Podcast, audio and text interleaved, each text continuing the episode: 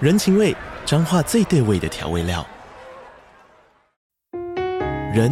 你在这端，我在那端，各自忙碌又相互牵挂。情，街角的吵杂声传递温暖与思念。味，是从每一个转角跳出的乡愁。这里是彰化县政府 p o c k t 节目《彰化早咖》，我是主持人内克。从彰化大小事各具特色到旅游攻略，透过轻松有趣的访谈，带着大家走进最在地的早咖。准备好了吗？彰化的故事，我们说给你听。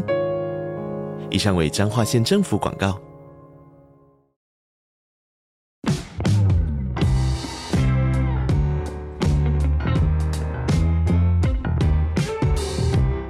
大家好，我是租宇的共同创办人 Sean。租宇是一间专业的包租代管公司，我们的服务有包租代管、不动产租赁以及空间规划与装潢。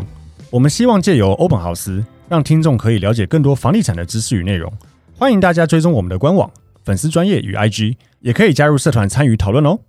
Hello，大家好，欢迎大家收听欧本豪斯 Open House，我是 Sean，我是 Tim，今天又回到了这个房产周报的时间。那我先讲一下，因为我好像蛮久没上节节目，目对对对，呃，两集吗？我已经搞不清两楚。三集吧， OK，原因是因为我前阵子去曼谷出差，嗯，对，就是去看一下市场，然后其不实是曼去玩哦，不是去玩，我超累。哎、哎算了，有些话还是不要讲。对对，反正蛮累的。然后就是呃，正常的累，正常的累，正常的累，不是啦，不是啦，就是是因为工作而累，对，对因为我们算是去工作的嘛。然后其实我是第五次去曼谷了，嗯呃，曼谷，因为之前我有做过曼谷的房地产，所以那边算熟的。然后我觉得曼谷很有趣，尤其是我是有疫情以来第一次去，嗯所以有一些改变。那听众如果对海外房地产、东南亚、啊或者像对曼谷、泰国本身房地产有兴趣的话，或许我们可以录一集来聊这件事情。嗯，录几集来做这些的呃分享，对对对，或是听众其实可以直接帮我们在底下留言，或是留留那个评论给我们。嗯如果真的很想听的话，请留评论给我们，我们真的可以录一些集数讲这些东西，我所看到的东西啊，然后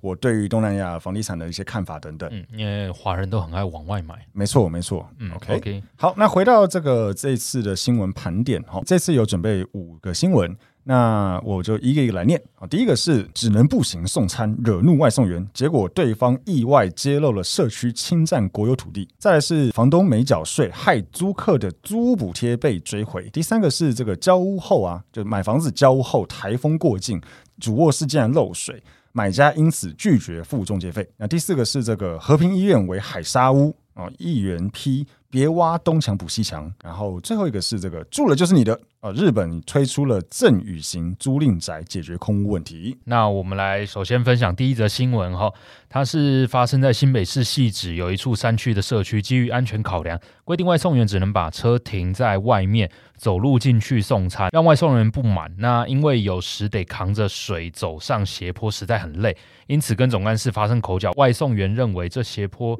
有铺柏油路，怀疑是一条道路，因此打一九九九询问。结果一九九九回复那是公有土地，社区私设栅栏，因此意外揪出这个社区涉嫌侵占三百七十七平的国有土地，目前相关单位已介入调查。蛮北蓝的，老实说，这样子的事情，我们有做中介的人，我们不会觉得意外啦。不一定都是占有国有地，但是蛮常会占有到一些，比如道路用地。对啊，各种占有啦，其实占有呃道道路用地啊，或是占有一些呃公共空间。我我举一个例嗯子来说好了，台北市可能现在比较少了，因为后防火巷都会盖卫生下水道。哦，但是新北市可能有一些公寓跟公寓之间后面本来应该有防火巷的，全部都没有了，那对啊那个也算是占用啊。对啊，对啊，对啊，对对啊啊，对啊，呃很多一楼都前推后推嘛，对然啊，后推推好推满那，个后面推到已经伸手可以借酱油了，几乎都是这样子的。而且很多是后一楼推了，二楼也往上盖，三楼也往上盖，对，所以全部都推满。对，所以其实这种占有人家的土地是蛮常见的啦。。对，只是刚好它这个蛮有趣的，它占有国有地，它应该是一个在半山坡上的一个社区，嗯然后它应该是一条路开进去，然后呢，照理来讲，它应该是路开进去就直接到人家社区楼下，有没有？嗯可是社区可能擅自呢，就是因为后面路没人了嘛，对，后面可能已经路没人了，或是可能对是啊那个死呃、就是叫做无尾无尾巷无尾巷了嘛，所以他直接在前面弄了一个拉个栅门啊拉个栅门，弄个那个警卫亭，有没有？他、等于那个栅栏以后的这个。道路都变成社区里面了。嗯我觉得应该是这样子的一个状况。对啊，但大家不要觉得政府这种事情怎么没查到。我我举个例子好了，我之前也是一个打一九九九的例子，非常的不好，但跟大家分享一下，案子是在台北市大安区通化街里面，是我们管理的一个套房，然后它出入口在后面防火巷，结果这个出入口的这个防火巷被堆得乱七八糟，隔壁好像是做装潢的啦，嗯堆了很多建材，然后我们的房客就反映，他觉得出入已经很昏暗了，到时候跌倒有受伤，那谁负责？结果我我就打到台北市政府询问这样的状况，台北市政府居然回复我说：“OK，那一块土地是私有土地，所以私有土地上面堆东西的话，那他们没有办法去要找做地任主何对，要我嗯去请找地主主谈，对，我说我看蛮明确的，应该不是私有土地了，你们真的不能处理。他说对对对，一定要去找地主。我说好，那你们可以调一下地主是谁吗？他说这个我们没办法介入，嗯，对啊，这个需要主张者自己去找。我说，所以我来举报这个事情，我还要自己花钱去调藤本，查出地主是谁吗？他就说对。那然后你说，那如果查是你对怎么我办说，如果查了是国有是地公家嗯或国有地或你们的怎么办？他说呃，那就要还要再去找相关单位， 但我就超不爽的，我就真的去调了二类藤本，花了二三十块，果然那块土地是台北市政 府所有。我再写一次一九九九，然后写一九九九澄清之外，直接再写一封到政风处去 靠腰，写政风我处，直接写指明政风处说当初好像是被发配到哪一个，我忘了。呃我就，说极度不积极处理啊，对啊我都已经懂到这个程度去问他了，嗯他也不积极处理。嗯然后后来正风处那边没有下文了、嗯但是新接触到的那个处室就有去跟邻居规劝，叫邻居把东西收一嗯，收。因为那那其实就是政府的地嘛，对，那就是政府的地嗯嘛。对啊，那回过头来这个事情，虽然这很气啊，但是回过头来这个事情，大家不要觉得啊，政府好像什么事情他们一定都有查得很清不楚，太或干嘛多了啦，啊太多了太啦，多了啊啦。老实说，我觉得太多了，他们真的不可能查清楚。对啊，他不如果真的查成那样，大家应该也害怕嘛。政府的官员就是政府的人效，率极高。对对对，而且见鬼啊到处都有，有没有对？但好像看他可能看那个监视器就知道，哦，你占有我的地，那也太恐怖了吧？对对，所以不太可能啦。尤其他这个细致的山区的社区嘛，对啊已，经有点偏远了。坦白说，是这个应该我我觉得根本政府根本不知道这件事情但。他至少有介入调查了，比我的那个案例好多了，还要嗯等我一直去弄，一直推。没错，但是你知道吗？他们才愿意我看到这个新闻，还有另外一个想法，嗯嗯，就是如果那个总干事当初知道这件事情，他就不要跟人家吵架。对啊，对啊，对啊，对啊，就是譬如说你顶家堆了一些东西，对邻居不高兴，叫你收一收，叫你收一收，你就收嘛，对对你不要在那边吵啊吵对哦，对好，对那爆拆你顶家，对得不偿失啊。北西可能他总算是不知道吧，如如果他知道哦，没有，其实我这边其实侵占过地，你就要乖乖让人家进来，就不会闹出这这一件事这情。种资。讯真的都很公开，有心想查的人都查得到。对对，有时候你真的你要自己知道你自己的状况，不要动不动你跟人家吵架，是到时候人家想弄你，没有必要。对，没有必要啦。那第二则新闻呢，是一个呃，这个蛮有趣的哈，就是说有个屋主委托房仲公司卖个房子哈，那房仲找到买家，那双方一千零八十八万元成交，买方还要付二十万元中介费给这个房仲嘛。好，那双方就是也有签署这个所谓的服务费确认单，就是确定买方会付这个钱。那结果在买方就是履行履约完毕之后，呃，取得了这个房子，已经过户了，交屋了。那因为呃有台风来，然后台风过后之后，发现这个房子主卧室有漏水，还有水痕，所以拒绝付中介费。然后就告起来了嘛。桃园地院法官审理后认为啊，买方有在这个标的物现况说明书上签章确认，就算事后台风过境发生漏水，也难以认定是在签约购屋前就存在的漏水，还是是因为台风发生的损害。而且漏水那个部分是可以修的，而且屋主也愿意修，嗯不影响买卖契约的合法有效性。因此，判决这个买方败诉，还是应该要付这个中介费。嗯哦，大概整个状况是这样的。简单来说，这个买方他没有办法举证中介是刻意隐瞒他嘛？对我看这个新闻，我觉得有几个重点。第一个是举证的问题，你说交往屋漏水，OK，可是漏水到底是中介刻意隐瞒吗？还是真的就是交完屋以后才漏才水的发生漏水。对啊，那如果是交完屋才发生漏水，那中介没有什么隐不隐瞒啊？对啊，对，就是本来就没漏吧？而它的重点就是屋主也不是不愿意修啊，对，啊，屋主是愿意修的，所以不想付中介费这件事情是一定是败诉的，因为中对介啊没有瑕疵啊。是啊，另外，我看到这个新闻有个重点，就是标的物现况说明书这件事情。嗯其实我不确定我们听众在买房子或甚至租房子的时候，有没有那个观念或是习惯，会认真的去看标的物现况说明书。其实那是蛮重要的啊很重要的，对那是很如果真的要告起来，有可能死在这个地方。如果有我们有些听众是这个房仲朋友的嗯话，其实标的物现况说明书真的最好，或说应该要给屋主自己签名，嗯对屋对主对，自己勾。让他自己勾。让他自己勾，不要帮他勾。我们以前嗯听过，就是引导的勾勾勾，结果最后屋主说屋主哦不都是认啊他勾他的，帮我勾的他啊只。是让我签名。对啊，对可能出还是有这个干真的风险在真的很北蓝哦。比如说问他有没有死过人，房子有没有死，有没有出过什么问题？对没有啊，哦，帮他勾没有。后来被发现有没有啊？那个当那个那个勾是他勾，那是他写的，我没有讲哦。干，那超北蓝有没有？有些屋主听听可能不高兴，但是真的请屋主自己勾，因为中介这样也很衰。因为我是听你说没有，我勾没有啊，你现在又反咬我说是我帮你写的，对对，这是第一个很大的重点。然后再来就是标的物现况说明书，买方请认真看。对，有时候真的如果后面有纠纷，真的要搞到因为诉你讼签。字就是同意的啊，你签字就是同意了。是嗯如果当初有写说有漏水，你没看到勾，说 OK，我知道，我勾了，我我签名了。后面发现啊漏水要告，诶，没有啊，当初有跟你讲有漏水啊，你自己你自己没看。是啊，是啊嗯对，我你知道我那时候买卖一个店面，公共梯间五平嘛，我那个我们标的物现况说明书有写，对啊买方也签名了，我们有没有骗他？我们一直跟他讲，诶，记得哦，要看哦。那那你个的权状范围内含了五五平的的公设，公呃的梯间完全对用不到，然后我们那个一平成交两百一十万，那五那个梯间要一千万哦、o 嗯 k 吗？OK 吗？好，他说可以签名。那交屋隔天把我们叫去骂，说要告我们。后来当然他也不告了，因为为嗯对啊什么？他有完全签成立不了。我们成立不了，他有签名啊，他知道这件事情，对，所以这是非常重要的，所以当然他不可能会判说不用付中介费啦，啊是，对，所以一定要请大家看标的物现况说明书，再来第三则新闻是房东没缴税，租屋补贴被追回，营建署表示可以提行政诉讼了。那事发经过是有民众住在顶楼加盖，向政府申请租屋补助，那历时将近八个月，最后申请拿到四万两千元的补贴，结果后来被要求要追回，理由是该房子房屋税未缴清。另一个是民众则是碰到营建署来电告知他租的房子被房东登记为营业用，所以要跟他追回两万多的租金补贴。而全国像这样子类似要被缴回租金补贴的案子，总共有一百八十件。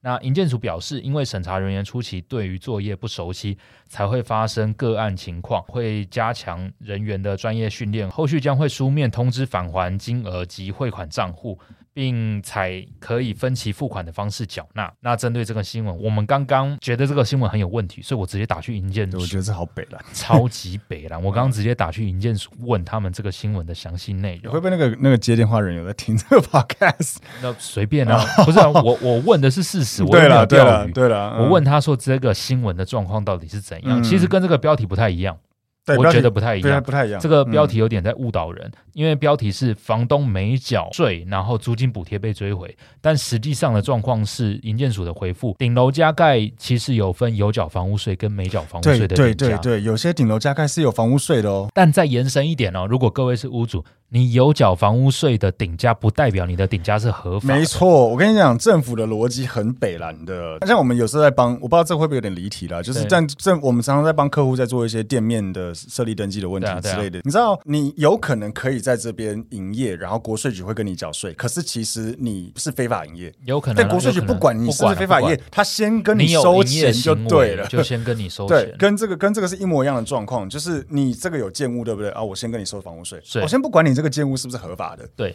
对我就是先收税，所以不要以为你有缴税就是合法，再延伸一点，有的你看有那种呃铁皮屋的一楼，嗯然后它有门牌，你就觉觉得哦，这个要是买卖应该有建物吧 No，没有没有没有很多没有只有土地而已我，们它有并没有建物。我们有在出租的一个就是啊，对啊我们搞了半天，后来不想出租了，因为它它是非法建物，对所以其实它是不能做任何东西的。但是是有个店面在那边营业了二十年哦，缴了该缴的营业税，那些税都有缴哦，还是非法。对，这就是政府的逻辑就是这样子。所以回过头来，以这个租屋补贴的案件，我刚刚问呃营建署，他是说只有有缴房屋税的顶楼加盖可以申请租屋补助。没错， OK，这一点我就觉得超瞎的，因为一般租房子的人如果询问屋主能不能报税，这个是一开始询问算很有礼貌了，嗯，但是不太可能有一般的承租方会有那个 sense 去问说，那你你可以报税，那你这个顶家有没有缴对房屋你税？这个是有房屋税吗？比如说屋主说有啊，你可以给我看吗？，对，看屋主想说什么啊？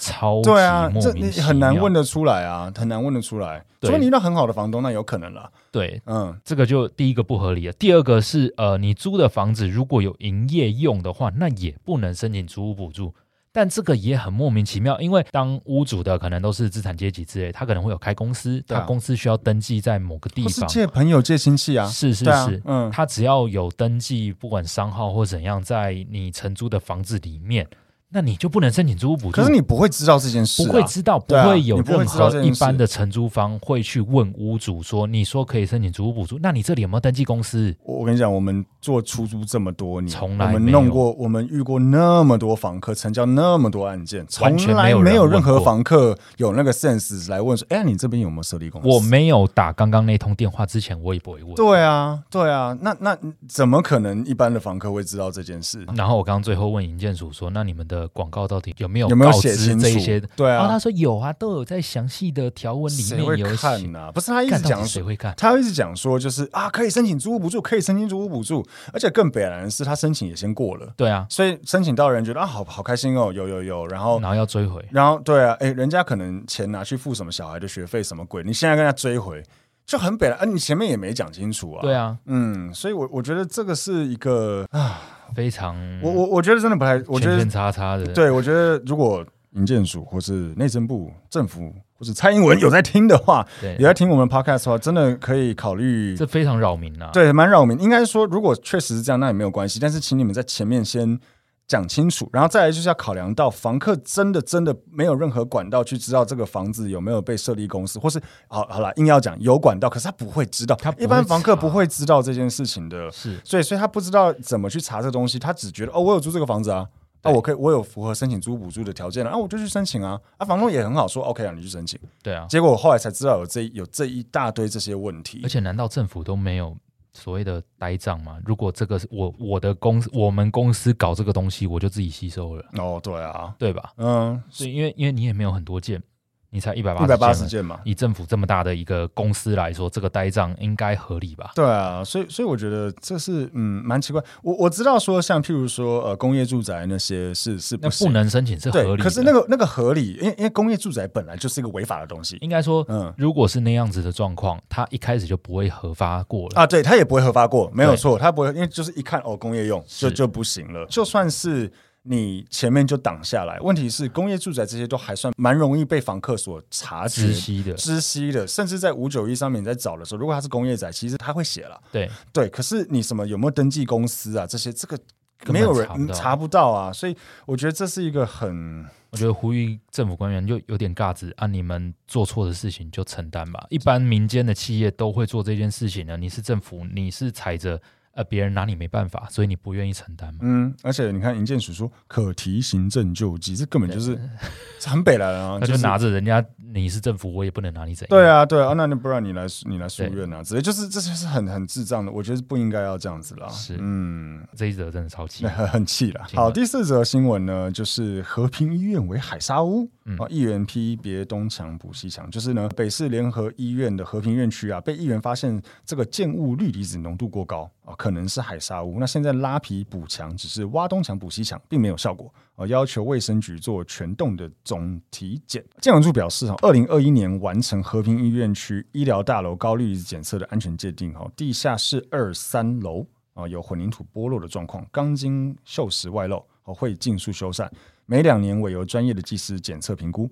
那目前呢，北市联合医院有五栋建物是列管中的高氯离子混凝土建筑物，也就是俗称的海沙屋。第一个我想讲的，其实大家不要把氯离子过高跟海沙屋完全画上等号。呃，对首先海沙屋是俗俗称，俗称，嗯，对，那我们专业叫做氯离子含量偏高，对那它还有分等级，没错，就是比较咸，然后非常咸、超级咸，嗯那，就是我越们浓度越高啦。对啦，嗯浓度越高啦，那嗯我们会到海沙屋等级的，那应该叫做非常咸的对对等级对对，已才是经很严。重了。对对对对嗯对。那为什什么会有这么多海沙屋？其实就我们知道的是，二三十年前的建筑法规对于混凝土中的氯离子含量这个并没有明确的规范。对，而且我听到另外一个原因，是因为那个时候一般砂石的那个供给量不足，嗯所以再加上也没有什么在规范，所以对大家就会去别的地方去采一些砂石来用。对，然后那些地方呢的氯离子就都偏偏高以台北市来说啦，台北市大概民国七十四到七十八、七十九年左右，嗯竣工的我们以前都说大概呃红色二丁挂都很容易中，啊这个是一个。然后第第二个就是我们刚刚讲的那个年份，民国七十四年到 maybe 七十八、七十九年，这是个范围了，不要不要把它当铁律，就是对不一定，但是大概这个范围左右竣工的房子啊，蛮多氯离子含量都有会偏氯离子含高啊量过高，嗯所以就是这是可以可以放在心里。呃，如果是比较新的房子了，二十十几二十年，或甚至十年内几乎比较少了啦。嗯我但我听过更老的也不会有，对对对对对，因为就像我讲，那段时间有遇到那个海沙不足的问，呃、不是海沙，那个呃混凝土呃砂石不足砂石不足的问题。其实台北市氯离子过高的房子，远远的比大家想象中来的多、哎，多很多啦。多很多。刚忽然想到，有点像之前那个台北市在换那个地下水管含铅哦的含地铅下量水过高管更换嘛，嗯，那大家都会觉得啊，神经病！我当初为什么啊？因为当初就是没有规定，哦对，所以当初那个地下水管就是用这个铅的东西。嗯嗯，那现在要更换，就是把地下水管更换嗯就好了嘛。嗯嗯嗯但实际上，当初没有规定利率产量过高，你现在要台北市所有这些房子都推掉重练，哦这个不太可能、啊，是是不真的太真的太多了。 对对，真的太多了，这个可能恐怕比顶加一定比顶加一定比顶加一定比多顶加啦还严重，太多了。大家不要听着觉得恐怖，真的非常多，超级多的啦。嗯真的非常多。我觉得不用过于害怕啦，但是当然，如果那个严重性有点高，嗯举例来说，如果你去看那个房子啊，屋龄已经是落入我们刚才讲这个年份左右，嗯嗯，那你心里有点怕，你可以去几个地方去看。第一个就是去地下室。嗯那第二个去顶楼，为什么呢？因为这两个地方不是任何人的专属区域，对，所以大家都不会想花钱，就是 原则上不太会啊了。对，除非大楼还蛮有愿意做这件事情的，是不然就是一般的，就如果是你家门口，你可能会花钱弄一弄。对但如果不是，就是地下室的地那个停车场，你不会自己掏钱去做嘛？大家都是相对自私的，所以你去这些地方比较疏于维护的地方去看啊。如果有看到呃混凝土剥落、钢筋外露，而且那个钢筋呢还有生锈生锈对。其实就蛮有可能代表氯离子是过高那、的。啊如果在你看的中古屋内，你就一些砍灯拉下来看对，一砍哎看。灯拉下来，检检修口推开来看。哦，对嗯看一下有没有看到这个呃，我刚才讲的状况。那如果只是一点点，我觉得、呃还可以，还可能对算能接受。如果你看到是烤肉网，有没有是那个横的、直的，然后很多很整片、啊，整片哦，那个真的不要买，那也是蛮严重的。对，嗯，要到真的很严重了。但以我们从业人员我自己的经验或我认识的，稍微混凝土剥落，大家也还是会买，不会把这个当成铁律。对对，其实蛮多。你知道我们自己以前那个新义的对同事们都会说什么，利子过高可以啊，买对啊，没买差啊，对没对差啊，对对结对，构没问题就好了。对对对对是对，像大家普遍会是从业人员是这样。像中华东路三段叉叉国宅啊，对对对就对，最近弄一个什么 Diamond 的那个国对啊，宅对啊，对啊，对啊，那边旁边也很多都偏高啊，对对还对大家还是哎，那个一平也九十几万呢，应该说台北市大部分的国宅都偏高啊，我们公司隔壁这个也偏高啊，哎，对，复兴南路二段那个也偏高啊，啊对啦，丹路、建国南路二建国段南那路个也二段段、偏高哎啊，新路三段，哎， 就是几乎都都偏高啊，很多都偏高，所以真的很多。安和路二段也很多，哎对都对偏对高，所以就是这，这我觉得这是算是台北市一个嗯，大家共共业哎，共业，然后算是一个公开的秘密吧，对对大家都对知道，大家都不太好好说。对嗯，所以但是一样啦，就是如果有看到真的很明显、很严重的那种，是不要碰会比较好啦。对啊，那回归这这则新闻了。假设和平医院他们有请专人结构去查验，如果觉得结构还 OK 的话，那我觉得也也不会算是一个一定要执行的事情啊。嗯你好好一个音乐真的要推倒重建，看那个要花多少钱？没错，没错，没错。所以我觉得，嗯，看状况、看严重性啦，是看它的那个浓度跟超标的有到有到多超标。对啊，对如真果的有结构上的危险，那那势必就当然是要动。如果很超标，那当然要动掉。对嗯， OK，那我们再来第五则新闻是住了就是你的。日本赠与型租赁住宅，那可以解决空屋问题。新闻内容是日本城乡差距严重，小地方人口迅速流失，加上重度少子化，长者过世后老屋缺乏继承，导致空屋率年年攀升。全日本空屋数达八百四十万间，占总住宅的十三点六趴，这真的超级高。蛮高的， 成嗯为日本治安一大死角。因此，有不动产业者自行买下空屋，推出赠与型租赁住宅，让民众以低廉租金入住，租满十年后可以直接过户，减少空屋数，也帮助民众轻松购屋。以一间房子屋龄五十年、二十四平、三房一厅的房子来说，每月的租金大概是两万九千元日币，大概六千四台币。然后租十年之后，就可以以总价不到三百五十万日币，大概七十七万台币，就可以拥有这个房子了。我看到的状态，他应该是这样，他应该是真的买的非常非常超级便宜啊非常的便宜。对啊，那他等于他把它当做一种投资嘛，它就是一个租低租买吧，然后分期让你高卖。对啊，对啊，哎对有啊没，有？我可能卖三十万日币，举例，我卖你七十七万日币，对但是我卖你的方式是让你用租的方式，十年给我，嗯啊，，十年到了我就把这个东西给你了，给你嘛，对。对啊，对，那对对这个公司来讲，它其实是个投资嘛，它我等于放了这个钱，然后赚这个现金流嘛嗯。的逻辑，所以我觉得应该是这样做的啦。但我还想探讨的有一个是我过往有看一些日本的房地产这些空屋的问题啦，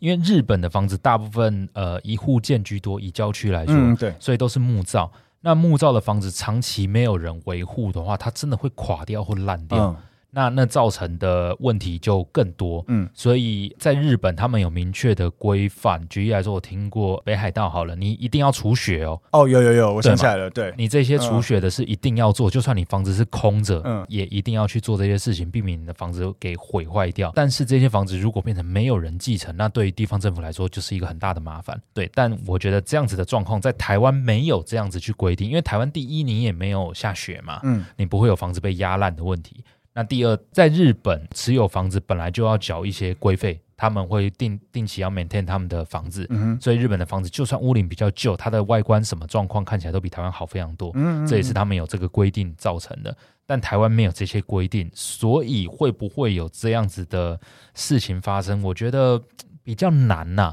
但你说到再过二三十年后，可能六都以外的区域空屋率真的太高，有可能吧？说台湾有没有可能出现赠与型租赁住宅哦？台湾是这样，就是如果这个房子长者过世后，老屋缺乏继承，会发生什么事？法拍啊，对啊，或是说有人继承，但是也不想要这个房子，嗯那就便宜卖掉，卖掉啊那投资客就买了是啊，啊，对啊，啊装潢一下再卖掉啊，是这不会发生这件事情。所以对啊，但我觉得呃，应该发生在六都以外的区哦域是郊有可能区的，是不是？就是嗯法拍几拍，就是没有人要。我觉得它好了，它有可能会发生于虽然大家都有房子住，可是房子的需求已经低到房子也不像现在还算是一个投资或置产的产品了，它真的已经失去了这个功能，以至于说大家买了也不想买。那有可能会发生吧，嗯嗯，那就是变成说，有人可能真的能够很便宜的取得这些房子啊，就像我刚才前面讲的，我如果三十万买这个房子，我七十万卖你，可是我也不是要你一次掏七十万，嗯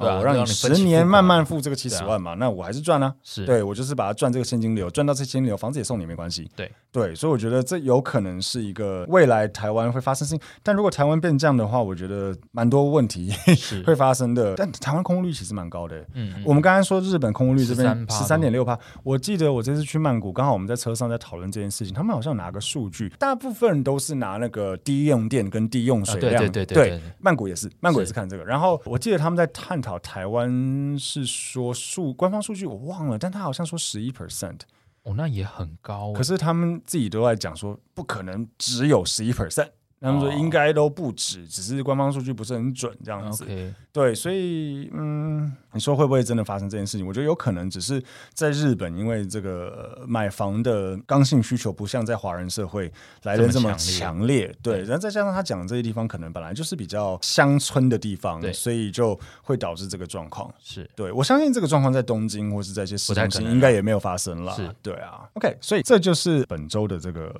房产周报。嗯那每周一我们都会更新房产周报，让大家掌握一周房产大小事。那每周四的话，我们更新的内容会是网络上的热门话题，或是我们会邀请房产相关人员做访谈。嗯。那最近我们也做了很多短影音，在 TikTok、YouTube、IG 啊，请大家搜寻欧本豪斯就找得到喽。也可以到 Apple Podcast 或 Spotify 给我们五星好评，或是如果想要给我们任何评论、回馈等等，请大方的留言给我们，不管好的坏的都可以，我们都会看。是，嗯，OK，好，那我们今天的节目就到这边，谢谢大家，拜。拜。